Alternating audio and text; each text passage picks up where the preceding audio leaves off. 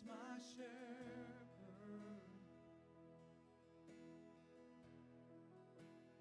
He goes before me. Defender behind. Defender behind me. I won't fear. I'm filled with anointing.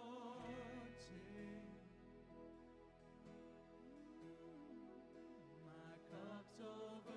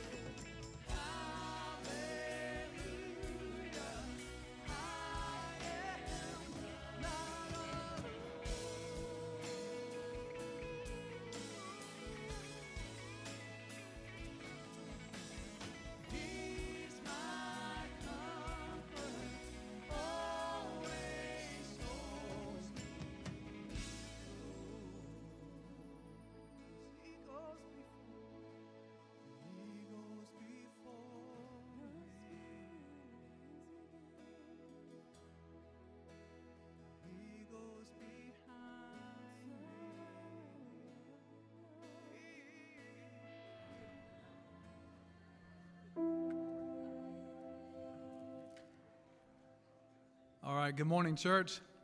I'd like to invite you to stand with us as we prepare our hearts and our minds for worshiping.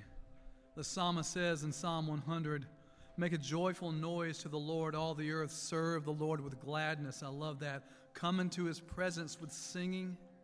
Know that the Lord, he is God. It is he who made us, and we are his. We are his people and the sheep of his pasture.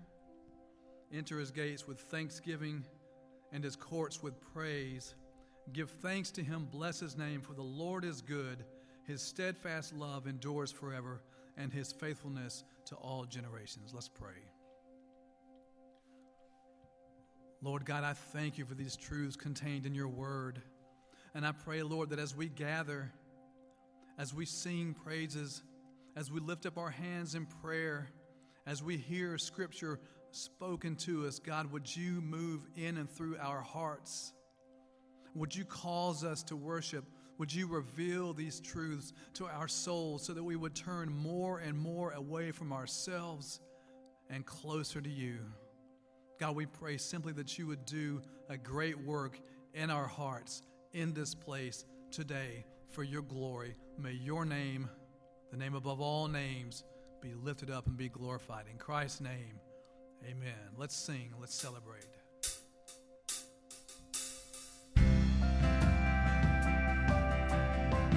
Christ is the cornerstone of our faith. All we know is Christ crucified. He is worthy. We'll celebrate together these truths. Let's sing.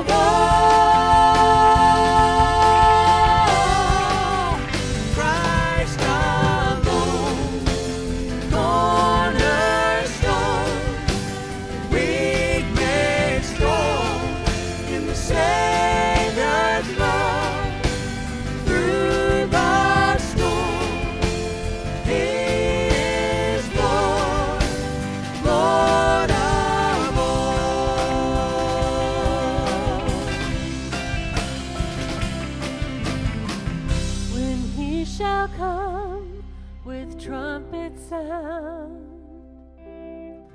Oh, may I then in him be found, dressed in his righteousness alone,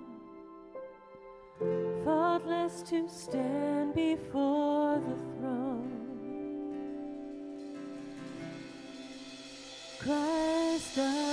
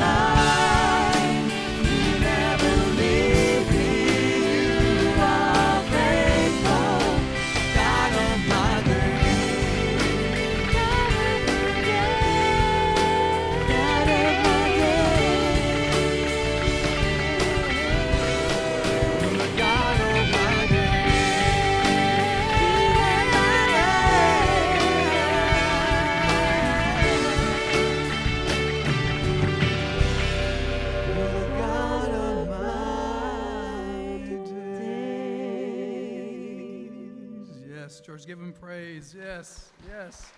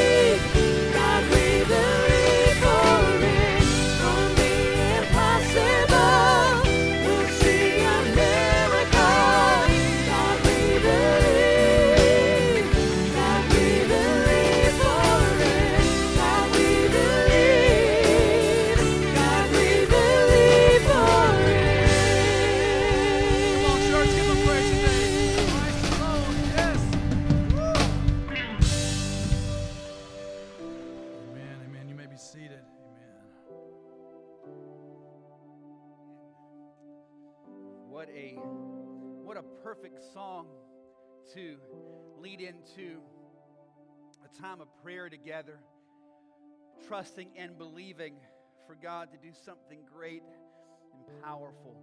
Um, so as we go through our weekly prayer time here as a church, we, we go through the Sermon on the Mount kind of as um, a teaching point. That's what Jesus meant it as, to teach us how to pray. And so we kind of go through a little section each, each week. So I want to kind of start at the beginning of that. I want to show you Matthew chapter six, verse nine.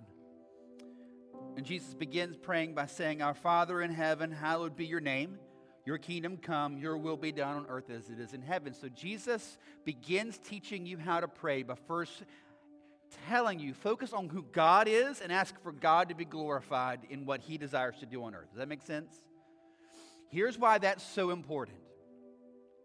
knowing who we're praying to and the power and authority that He possesses to do whatever He deems to do here on this earth is the only hope you have when you're praying for something that you in your flesh cannot see an end to. Does that make sense? I mean, have you ever been in a spot where you were praying because you knew you were supposed to pray, but you did not think that sucker was going to happen? In those moments, more than any time, we desperately need to settle our hearts on who God is. We talk about praying by faith. Let's chat for just a second, and this may seem obvious, but we need to kind of tweak our thinking a little bit. What do we, what do we have faith in? Your faith is not in the prayer being answered. Your faith is not in the thing changing. Your faith is in God. And, and, and that is a big distinction. My faith is in Him. Regardless of what I see happening on earth, my faith is in Him. You especially need to settle your heart on who God is as you're praying for something that seems difficult or even impossible on earth. And I'll, and I'll give you a biblical example of this. In Genesis chapter forty-nine, Jacob is dying. And as he's dying, he is praying blessings over his sons. And so as you read Genesis forty-nine, he's praying for this son and this son, and this may be this, and this son may be that, and he's praying all this thing. And as he's praying, something really interesting happens in verse eighteen. He breaks from all of that, and in Genesis forty-nine eighteen, he says, "I wait for your salvation, O Lord." In the midst of praying these great and amazing things over his sons, he had to stop and ask for God to do it, because apart from God doing it, none of that was going to ever happen. Right? His focus was on God and asking God to do this work, because he knew, left to themselves, his sons were going to fall flat on their face. God needed to do this. So for you, the reason that you're going to be able to continue to pray in faith in situations that you can't in your physical mind's eye see changing is because your hope and faith is in God and not in that situation. So I want to encourage you this morning. Let's take a little time and let's do that. I'm asking you to bow your heads. And for you here this morning, is there a particular situation, circumstance that you're praying for? But let's just be honest. Uh, in the natural, you're not seeing anything shift here. Right? You're not seeing anything change. In fact, you ever been in this spot? It feels like the more you pray, the worse it gets. What's up with that? And so there's going to be a real temptation to just stop, or to get discouraged, or to get defeated, or God can't do this, or, or I know that God wants to, but I don't know if He will. And you start getting all trying to figure out the mind of God, like that's something we can even do. I want to encourage you, take just a minute this morning, and whatever that specific thing is that you might be praying for that feels really, really far off, I want you to take just a moment today, and don't even pray for that, but take just a moment this morning and set your heart back on God. Our Father who is in heaven, holy and perfect and pure and other, and His His absolute perfect will on this earth will be accomplished. You and whoever you're praying for are not big enough or strong enough to change that from happening. So take a moment this morning and set your heart on Him.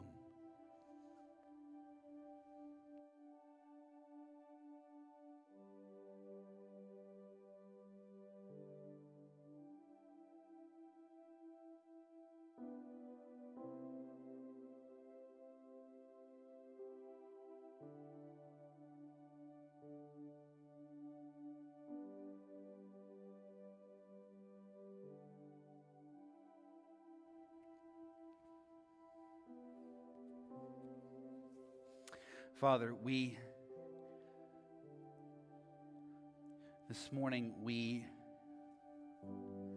echo the prayer of one of our great fathers in the faith, Jacob, and we all with unified voice just say, "I wait for your salvation, O Lord. I trust you to do this work. I trust you to be glorified. I trust you to do what is in perfect alignment with your will." So as all over this room, there are countless prayer requests. I know people that have been lifting up, some for years, feeling as if there's not making any ground there. I pray, God, this morning you set their hearts fresh on you. Their hope will be in you. Their faith is in you. Their love and affection is set on you, not in that thing being accomplished, but just on you. We're trusting in you, and we're waiting on your salvation to come to fruition right here on earth. Settle in our hearts, God, a faith that's just in you. We praise you, our great dad in heaven, holy and pure and other and righteous. Your kingdom is going to become, your will is going to be done on earth just as it is in heaven. And for that, we can say yes and amen. Thank you, Jesus. We love you. We pray this in your name. Amen. All right. Hey, if you got a Bible, let's find James together, all right? The book of James. If you're new to church, uh, you don't have a Bible, you can grab one in the back of the pew in front of you. James is going to be towards the end of your Bible. You can open up at the end. You, you might find maps. Keep going to the left. You'll find Revelation. Keep going. You'll find a little book called Jude. Keep going. You'll eventually, a few more pages to the left, you're going to come to a book called James. James. We're going to be uh, predominantly in chapter two of James today. So we're going through the book of James. And our big idea as we're going through our series in James is what? A faith that saves you will also change you.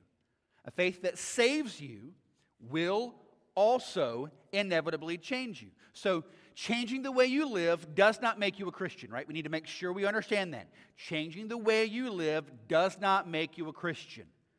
Just because you cut that bad thing out of your life, just because you start attending church, just because you buy a Bible and start reading it, doesn't in and of itself make you a Christian. However, when you do become a Christian by faith in Christ alone, inevitably your life is going to be changed, right? A faith that saves you will also change you. As a follower of Christ, you are going to bear fruit. You're going to grow. You're going to mature. You're going to grow up in holiness. You're going to repent of sin. You're going to be closer in the Lord today than you were previously. You are going to grow. You're going to mature. And that's what the book of James is all about. If salvation in Christ inevitably is going to change you, what James is trying to get at is, okay, then what does that practically look like, right? We all like to know what practically are we looking at here. This is what James is getting at. A faith that saves you is going to change you. And here's some ideas of what that practically looks like, right? You can look at your life and go, okay, I, I, I see that's happening in me, or I need to grow in that, or okay, that's, that's the goal, that's what I need to go after, here's how I go there. A faith that saves you will also change you, and James lays out here's kind of practically what that looks like. So as we've gone through James, we've seen how Christians practically uh, engage with trials. We've seen how Christians practically endure temptation. We've seen how Christians practically use God's word to grow in faith. Today what we're going to see is how Christians practically um, see the world around them and engage with the world around them, all right? So here's going to be the big idea for today, all right? Try to give it to you in one sentence so you kind of know what we're going at, and then you can grade me on the end if I did a good job, all right? So here's our big idea for today. Since faith in Christ changed the way God looks at me, it must also change the way I look at others. Since my faith in Christ changed the way God looks at me, it has to now change the way I look at everyone else around me. All right? Second Corinthians five sixteen, sixteen and seventeen say that we used to look at people according to the flesh, but now that we've been made new creations in Christ, we no longer do that, right? So there used to be a time in my life, in your life, where you would look at people, judge them, and put them up in categories. These are good people. These are bad people. This is who I want to be around. That's who I don't want to be around. These are people that can help me. These are people who can't help me. These are people who can teach me something. These are people who can't teach me anything, right? We used to live like that, but now that we've been made new by Jesus, God looks at me differently, right? I used to be an enemy of God. Now I'm a friend of God. I used to be a stranger to God. Now I'm a son of God. I used to hate God, now I love God. Because of faith in Christ, God views me differently. And as a result of that, a practical implication of the gospel is I have to now look at everybody else different as well. I got to look at them the way God looks at them. I have to view them the way God views them. I have to consider them the way God considers them. Love them the way that God loves them. God has changed you. And God now looks at you differently than He used to. And as a result of that, you have to now view the world and everyone else in it differently as well. So let's jump into that together, all right? Let's actually back up a hair, and we're going to get the last two verses from last week, James one, twenty-six and twenty-seven. So if you got a Bible, let's look at those real quick. If anyone thinks he is religious and does not bridle his tongue but deceives his heart, this person's religion is worthless. Religion that is pure and undefiled before God the Father is this: to visit orphans and widows in their affliction, and to keep oneself unstained from the world. Right? So as we saw last week, part of the practical working out of the gospel, one of the evidences that you are actually a Christian is that you're going to love and have compassion on the poor and the needy. Specifically here it talks about orphans and widows, two categories of people who would have been pretty much helpless and hopeless in a first century context. They had no one take care of them, no one to provide for them. They were as good as dead. It says if you're really a Christian, you're going you're going to love those people. And so in chapter two, he kind of takes that idea and expands it out a little bit. All right, so chapter two, verse one, let's see this. My brothers, show no partiality as you hold the faith in our Lord Jesus Christ, the Lord of glory. All right, so if you got a Bible, circle the word partiality. That's going to be our big theme for today, all right? It says here that as a Christian, you cannot show what they're calling here is the sin of partiality. The word partiality is a really interesting word. It's kind of a combination of words. It means to accept or reject someone according to the face. So quite literally, you look at someone, you make uh, an assumption about them, a judgment about them, either a good one, you're going to take them in, or a bad one, you kick them out, right? So that's that partiality, right? I like this person, I bring them in. I don't like that person, I keep them at arm's length, right? So he's saying, this isn't okay. In fact, he says there in verse one, my brothers, show no partiality as you hold the faith in our Lord Jesus Christ. So what he's saying is this. The word to, to hold means to take possession of, right? So what he's saying is this. You have two choices, all right? Imagine you got one hand, and you have two items in front of you. You can't hold them both at the same time. You're going to have to let go of one to grab another. You can't hold them both. And what he's saying here is this. As a Christian, you cannot hold your partialities, hold your prejudices, hold your judgments, hold your determinations of who you deem as good and who you deem as bad. You cannot hold that and hold Jesus at the same time. You got to let one go. You get to choose. You can be the one to determine the good guys and the bad guys. You can be the one to determine who wears the white hat and who wears the black hat. You can choose that, but in return, you got to let go of Jesus. Or you choose to let all that go, you grab a hold of Christ, and you let Him worry about that. So here's why this is a big deal. Here's why this matters. James only has five chapters. One, two, three, four, five. But he spends half of one whole chapter, half of one whole chapter, just focused on partiality within the church. That should, we don't want to just see what God says. We want to see how He says it. We want to kind of look at what He focuses on, what He puts a lot of time on. There are just five chapters in this little book, and he spends half of one of them just making sure we understand, no, this is actually a big deal. This is actually significant. And here's why. Because left to ourselves, left to our own hearts, leanings, and pullings, we will inevitably do this. Here in this passage we're going to see, it's talking about rich and poor, and, and for sure we'll, we'll get into that. Uh, but there's way more going on here than just that, and this happens in way more ways than this. We draw certain people in and, re- and push other people out for all kinds of reasons. Right? Money, social status, race, gender, nationality, political affiliation. You know why today's message matters so much? Because we are extremely, extremely divided as a people. The point of this whole chapter, this whole section here is going to be, you're supposed to be different in here than they are out there. Right? That's the point. Right? This is the whole point of James, right? We have a faith that looks differently than they live. We look different.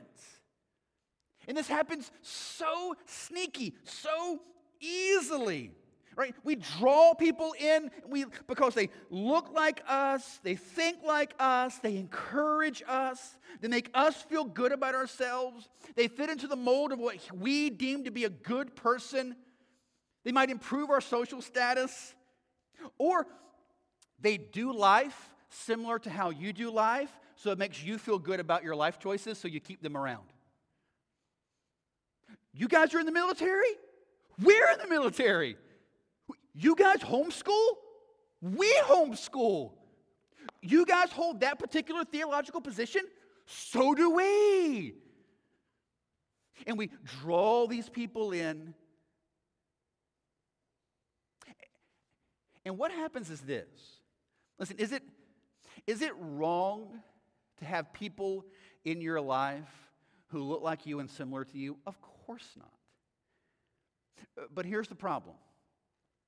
When we sort of subconsciously do this, and we haven't checked our heart on it at all, we don't stop to set this before the Lord at all. We don't take a Sunday to think about this and look at the scriptures and really ask God to search our hearts. We never do that. We just kind of subconsciously do this over and over and over. Over time, what's going to happen is this. You're going to look up, and every single person in your relational orbit looks just like you. And that's going to have two big problems. Number one, your life is going to look nothing like heaven's going to look, which is a problem. If you don't like being around people who don't look like you, talk like you, or think like you, heaven's going to stink. The whole point of earth is to be a practice run for heaven. And if your life looks nothing like heaven, what's the point? And the second big issue is going to be this. If everyone in your life thinks and looks and acts just like you, there's a real tendency toward confirmation bias. Well, of course Christians all do this. Look around. We all do it. Of course Christians all raise their kids like this. Look around. We all do it. Of course good Christians just go to this kind of church. Look around. We all do it. It creates this confirmation bias to where nothing in your heart ever gets challenged or checked. And so it's extremely important for us to take a day like today, dive into the scriptures, and say, God, search my heart. Is there anything here that I need to repent, confess, and change? All right, so let's look at what specifically is going on in this situation here in James. So pick it up in verse two. It says, "For if a man wearing a gold ring and fine clothing comes into your assembly, and a poor man in shabby clothing also comes in, and if you pay attention to the one who wears the fine clothing and say, 'You sit here in a good place,' while you say to the poor man, 'You stand over there or sit at my feet,' have you not made distinctions among yourselves and become judges with evil thoughts?" So it says two kinds of people come in, right? One guy comes in with a gold ring and fine clothing. Another guy comes in wearing shabby clothing. So you look at the guy wearing the fine clothing, and you give him a good place to sit, a place of honor, probably up front. Then after that, a guy comes in wearing kind of shabby clothes, and, and he's told to, you know, either stand in the back or sit down at my feet like a servant. And what he says in verse four is, "In doing this, have you not made distinctions among yourselves and become judges with evil thoughts?" That word distinction literally means to dissect. Anybody remember high school biology class? Right? You got that frog or whatever, right? You pin that sucker down. And there were two groups of people. People who were way too excited about that day and the people who thought I was going to throw up, right? There were two very distinct groups of people. So what is it, right? Take that little scalpel, you, right? And the teacher's like, okay, find the liver. Whatever. And I know people are like, would you shut up right now? I don't like this. But what do you do, right? The whole point of dissecting is you are literally, you are taking a body apart, and you're placing a piece over here, and you're placing a piece over here. And that is the exact terminology God uses for you and I when we do this in here. We are the body of Christ. You tracking with this?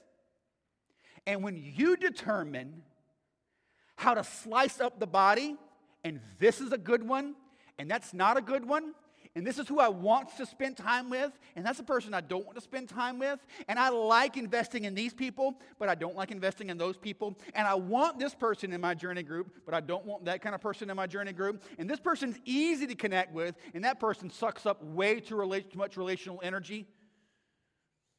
When you do that, you are dissecting the body of Christ. And then not only that, the end of verse four, it says that you become judges with evil thoughts. The word evil thought literally means bad opinion. So here's what that means. When you do that, you become a judge, but the problem is you're a really lousy judge. Right? You're not good at it. You make bad decisions. You wrongly deem this person good and that person bad. You wrongly determine, I want to be with this person, but I don't want to be with that person. This person can give something to me. That person can't. I can learn something from them. I can't learn anything from them. I like spending time with this person. I would rather get hit in the head with something hard than spend time with that one. And we become evil, unwise judges, slicing up the body of Christ, determining who we like and who we don't like. So, pick it up in verse five. We see why that was a really bad idea for them. Listen, my beloved brothers, has not God chosen those who are poor in the world to be rich in faith and heirs of the kingdom which he has promised to those who love him? Verse six, but you have dishonored the poor man. Are not the rich the ones who oppress you and the ones who drag you into court? Are they not the ones who blaspheme the honorable name by which you were called? So what he's doing here, he's not trying to set up here either poor people good, rich people bad, right? God's not doing the same thing that, that these people are doing, just in the flip. He's not saying that, he's not some poverty theology, right, of poor people really love God and rich people don't. He's not saying that either. But what he's saying is this, look, you're, you're making really foolish decisions. God loves the poor. For the record, that rich guy that you're giving honor to, he's going to drag you into court next week and take every dime from you that he can. He hears nothing about you. You're not getting anything from him.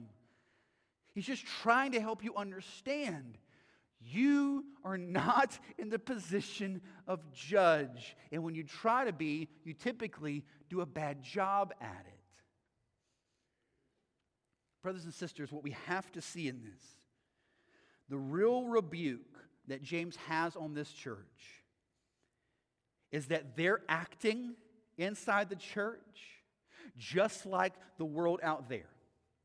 The implication here with this rich man and poor man are that they're non-Christians who have come in, right? There's someone is, this, this idea in the New Testament, whenever someone comes in, the implication is that they're an outsider, right? They don't, their church experience wasn't like our church experience, right? It wasn't like, you know, today I think I'm going to go to First Baptist Jerusalem. Tomorrow, I didn't like their worship, so tomorrow I'm going to go to Second Baptist, right? That's not the way it works, right? You had a place where all the Christians gathered.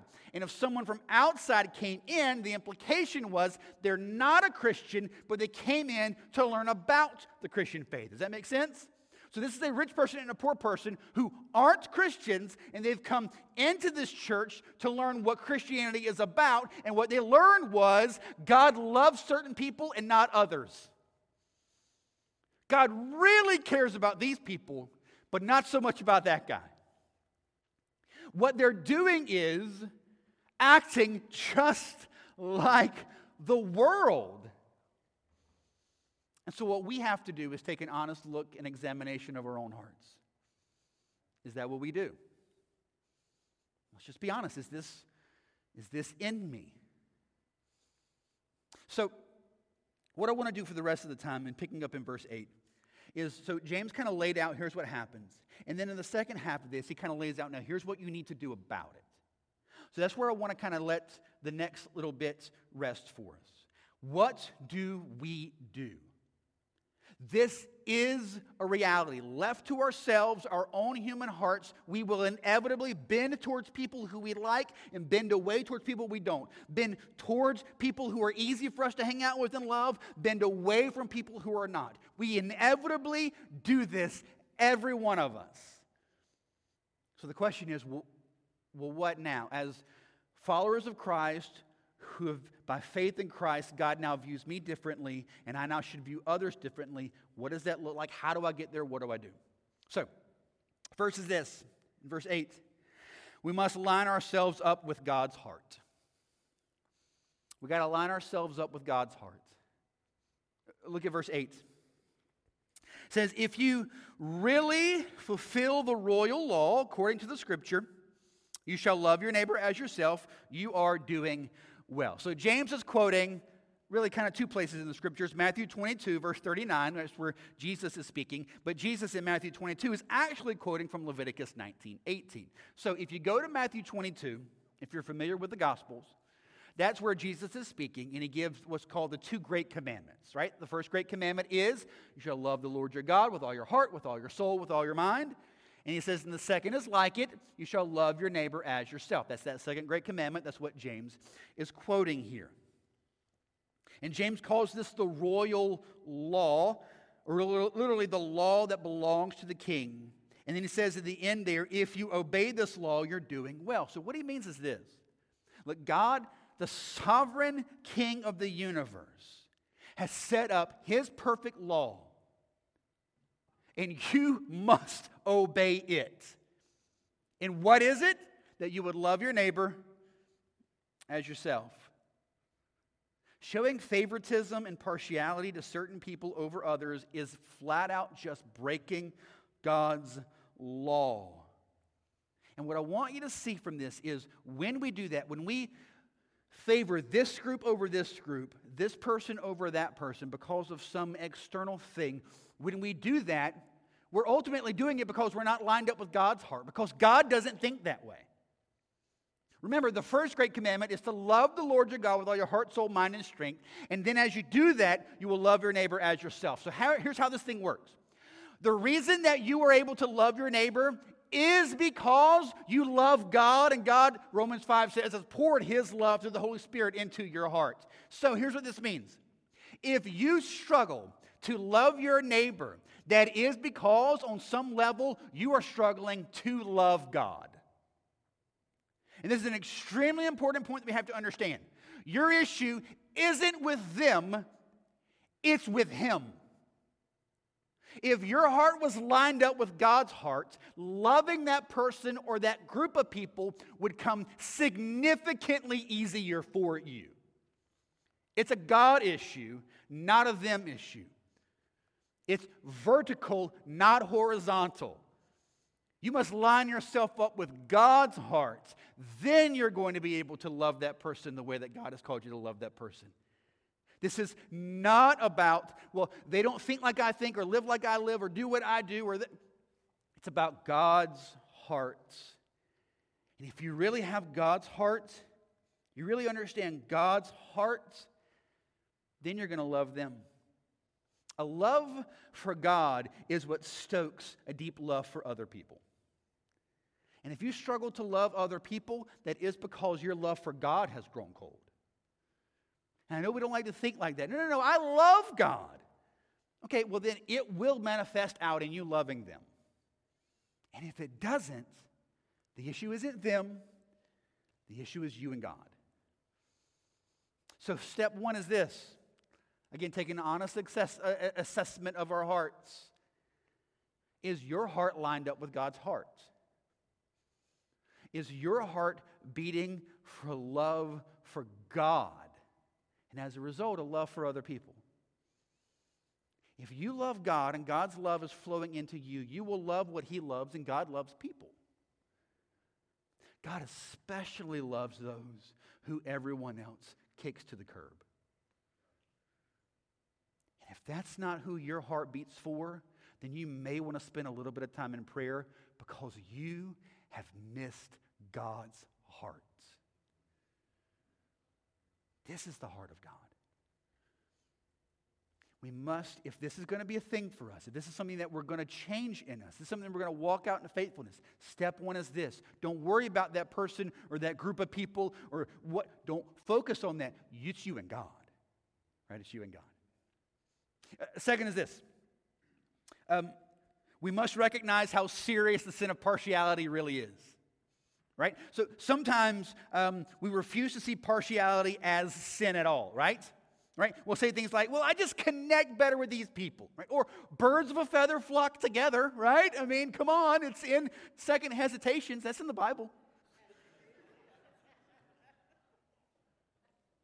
But the truth is, look at verse nine. You ready for this? Verse nine. But if you show partiality, you are committing sin and are convicted by the law as a transgressor. Like, it just could not be any more plain.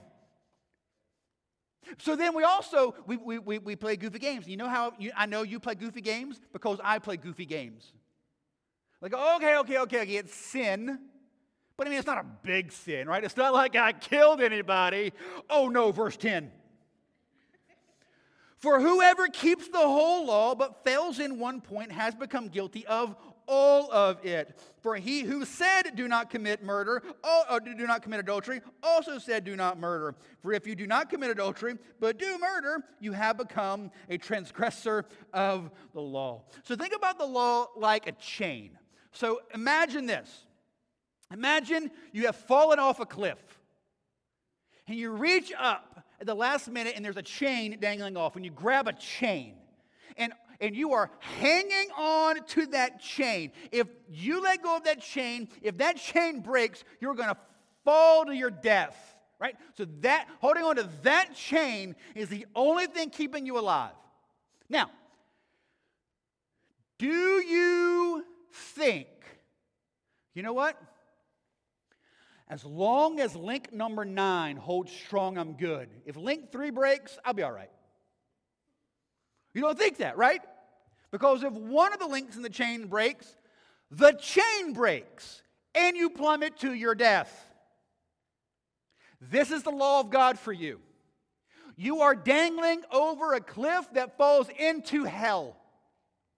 The only thing keeping you up is the chain of the law of God. And you grab onto that chain, and you try to be good, and you try to obey the rules, and you try to do what's right. But if any one of those links break, if you break any one of those laws, by definition, the chain breaks, and you plummet into hell.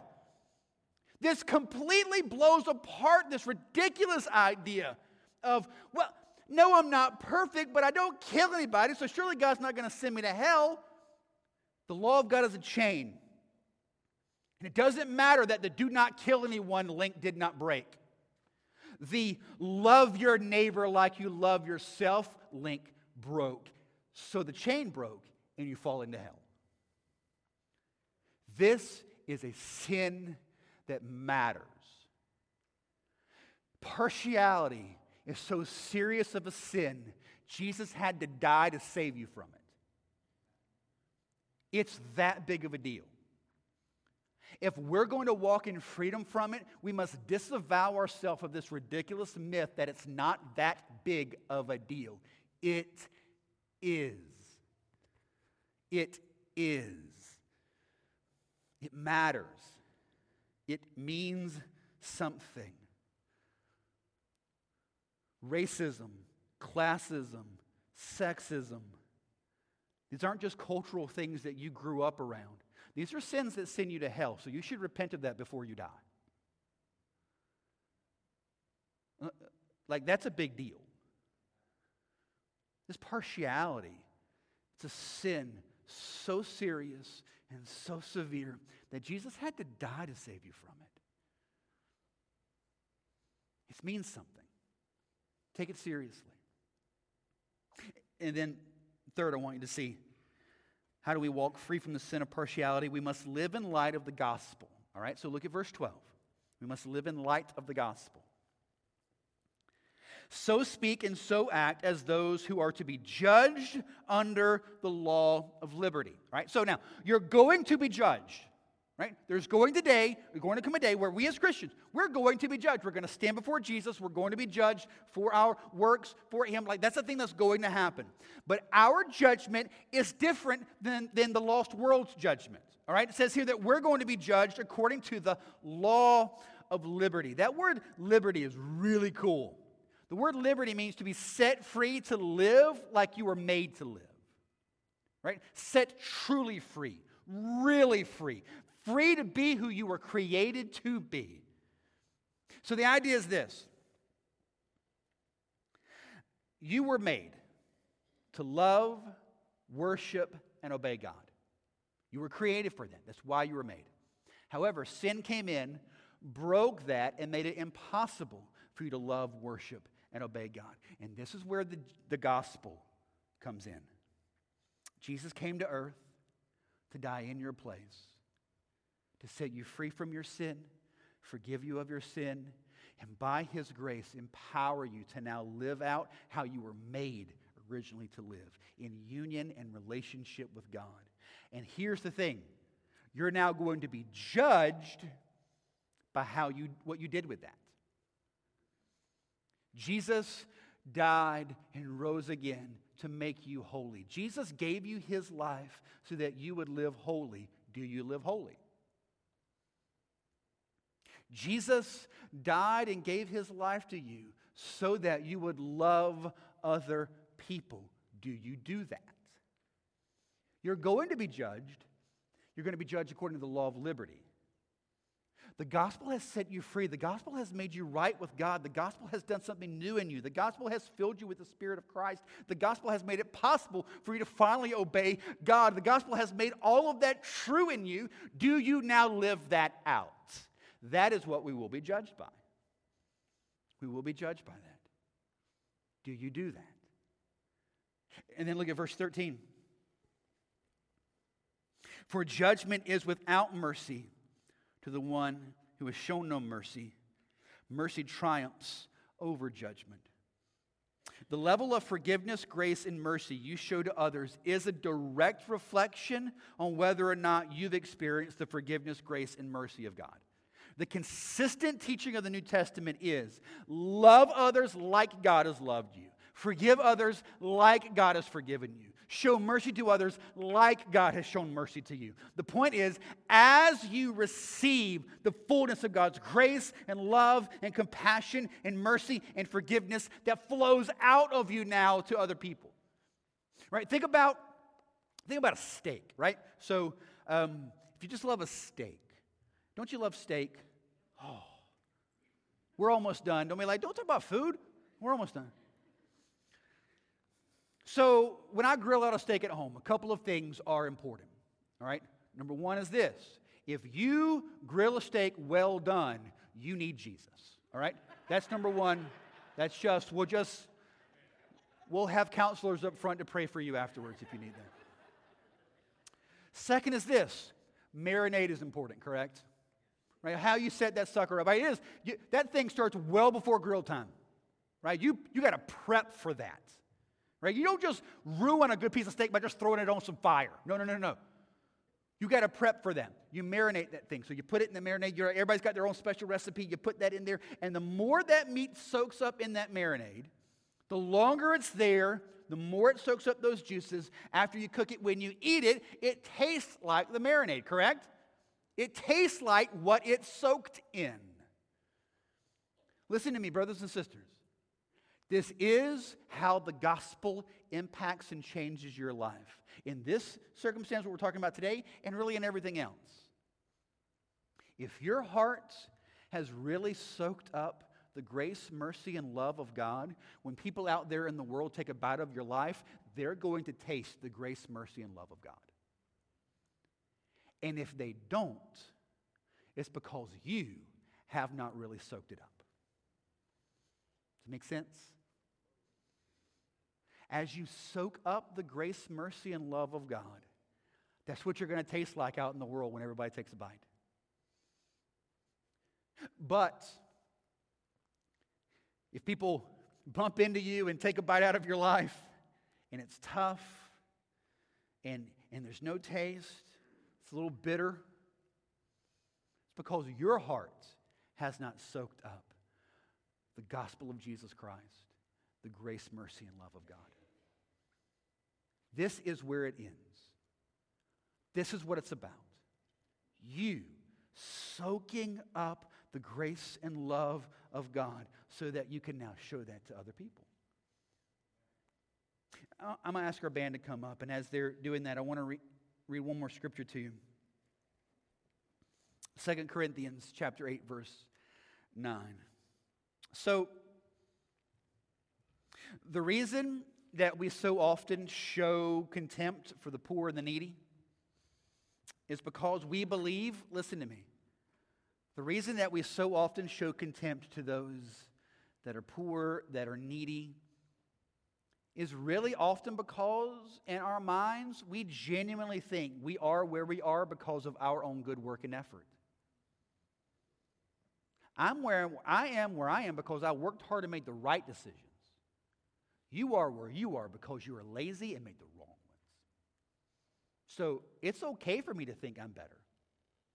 It, it, it's okay for me to think that I did it right. What we don't understand, brothers and sisters, is the sin of partiality is proof that on some level you really do still believe in a works-based salvation. You still think you got where you are because you pulled yourself up by your own bootstraps, and you did it right, and you raised your kids right, and you made the right choices, and you did the good things, and that's why you are where you are and why they are where they are. It shows that you don't actually believe the gospel. And the gospel is this, Second Corinthians eight nine. For you know the grace of our Lord Jesus Christ, that though he was rich, yet for your sake he became poor, so that you by his poverty might become rich. The gospel is this: you were the outcast. You were the destitute. You were the poor. Your sin completely and totally bankrupted you. You may have looked good on the outside, but the inside, you were completely and totally broke. You had nothing. You are not the rich man in the story. You are the poor man. And Jesus Christ, even though he is God and infinitely wealthy, he freely laid all of that aside, becoming poor on earth, humbling himself to death, not just death, but death on a cross at the hands of his own creations. So that as he empties himself in poverty, he can make you rich in heavenly blessings, far beyond anything you could have ever gotten on your own. The answer for us today, brothers and sisters, is to soak up our hearts in the gospel of Jesus Christ. And as we do that, we will see those around us radically different than we really do now. I'm going to ask you to bow your heads for me. F- for you here this morning, if you've never trusted by faith in Christ, you can do that today. Look, the truth is this: apart from Christ, you are poor. You are wretched. You are destitute. We were all in the same spot. That's not a, a, a slight on you. That's true of all of humanity. We are all born in sin. We all rebel against God. Scripture tells us that we have all sinned and fallen short of the glory of God, and the consequences for that sin is death and hell. That's the way, that's the place that we were all in. But Jesus Christ came to earth to die in your place, so that he could fill you up with his glory, with his life, take away your sin, make you right with God. Today, I want to encourage you, if that's a step that you need to take today, see that Jesus Christ came and he died and he rose again to make you new. Confess your sin to him today. Say, Jesus Christ, save me, forgive me, make me new. Change me. And the scriptures say that's exactly what he will do. And as we end our time here this morning singing together, worshiping, I want to encourage everyone, believers in Christ right here, let's spend our time here at the end focusing on how spiritually poor and broken we really are before God, but how Jesus cares for us, how Jesus comes after us, how Jesus reaches down to care for us as poor and needy. And if we're followers of Christ, surely we're called to do the exact same thing. So Jesus, we thank you. We thank you for your life. We thank you for your sacrifice. We thank you, Jesus, that even though you were infinitely rich, you emptied yourself out in poverty so that we can accept your heavenly riches and be made new. Thank you, God. Thank you, God. I pray, God, today that every heart in this room soaks up in that reality so that we taste like the gospel of Jesus Christ. Loving those who are different than us. Showing no partiality. But caring for all. Because that's exactly who you are and what you do. Thank you, Jesus. We love you. We pray this in your name. Amen. Let's stand, guys. Let's, let's worship the Lord together.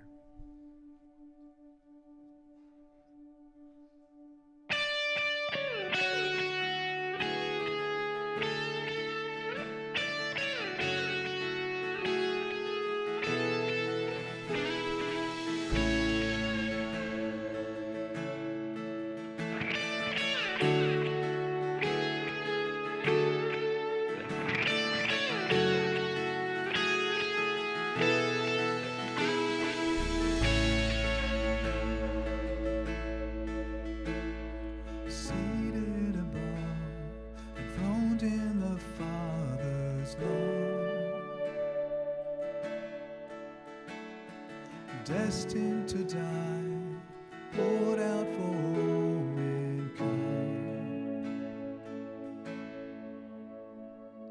God's only Son, perfect and spotless born. He never sinned, but suffered as if he did.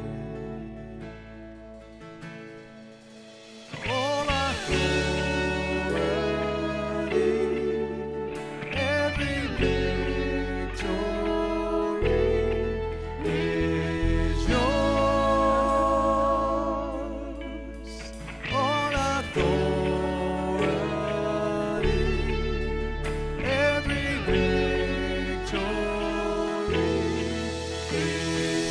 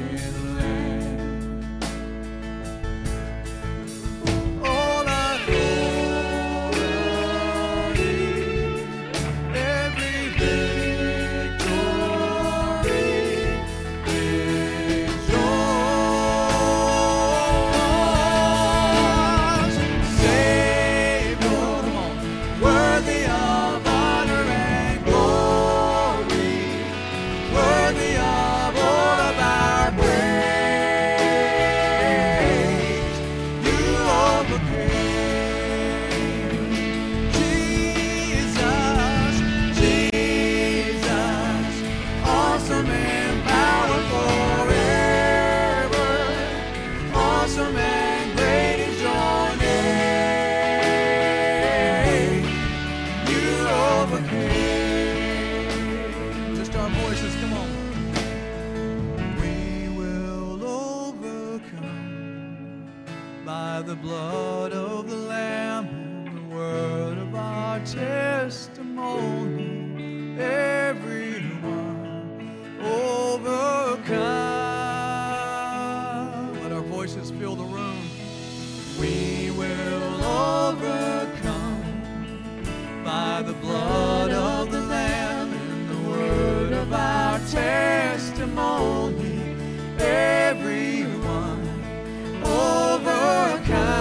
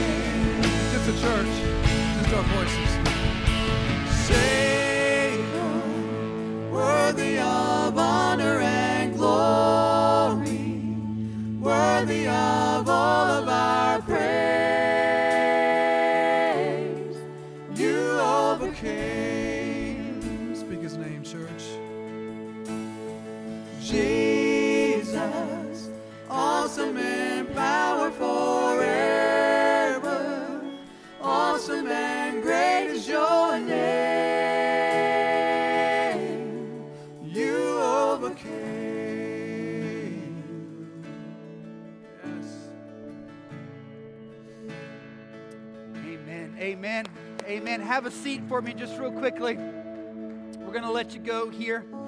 Wow, we just love, love, love hearing you sing. It's so good. Hey, if you're a guest with us, thank you so much for being here today. We'd love to connect with you. Uh, two things I'd ask for you to do, all right?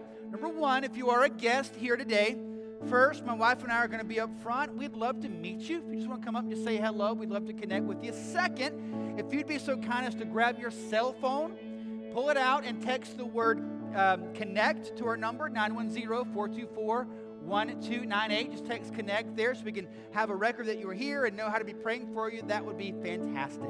Uh, but for everyone here, we've got our big three announcements, and here's the thing about our announcements for today. I forgot to write them down, so I can't wait to see what they are either. First, Ladies of Grace Retreat. That's going to be March third through the sixth. Ladies, I think we have a few spots avail available for that. Um, but the due date for turning in your money is super duper close. So if you'd like to go and you're not signed up, text BEACH to our number to register for that. Second, Ladies of Grace Game Nights. That was uh, canceled because of uh, Winter Storm twenty twenty-two. Rescheduled for February eleventh. So ladies, uh, do not forget that. It's going to be a great fun night hanging out. Is it still bunko and burritos? Is that the deal? Yeah, so uh, eat some burritos and play some bunko. I've never played bunko, but uh, sounds fun. I'd go for a burrito. That'd be awesome. So, number three, download the app. Southview Baptist Church app, iTunes, Google Play. Download that app. Um, that's going to have you find all the other announcements, everything that's going on. Sign up for a group. Give online. You can give through the app or in the giving boxes as you leave. Whatever works best for you. All right, I love you guys so much. I'm so glad to be your pastor. It makes life fun. You are a, a, a joy and a blessing like you wouldn't even know. There's a scripture in Hebrews that says to um, um, um, respect and honor your uh, pastors, um, in essence, so that they enjoy serving you. Like being your pastor doesn't feel like getting hit in the head with a roofing hammer. You totally nail that, all right? You are amazing. I love you. I love being your pastor. I'm so glad to just know you and be friends with you. God bless you guys. Have a great week, and we'll see you next Sunday.